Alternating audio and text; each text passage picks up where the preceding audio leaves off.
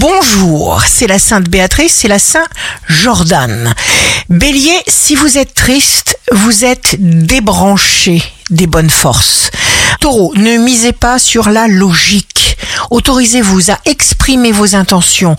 Gémeaux, jour de succès professionnel, programmez-vous, aimez-vous. Cancer, tout ira de plus en plus vite. Vous êtes en mode audace, il y a une force en vous et vous allez l'exploiter. Lion, c'est le temps de croire en vos rêves et en leur concrétisation. Vierge, vous faites de prodigieuses découvertes. Balance, des forces puissantes vous portent.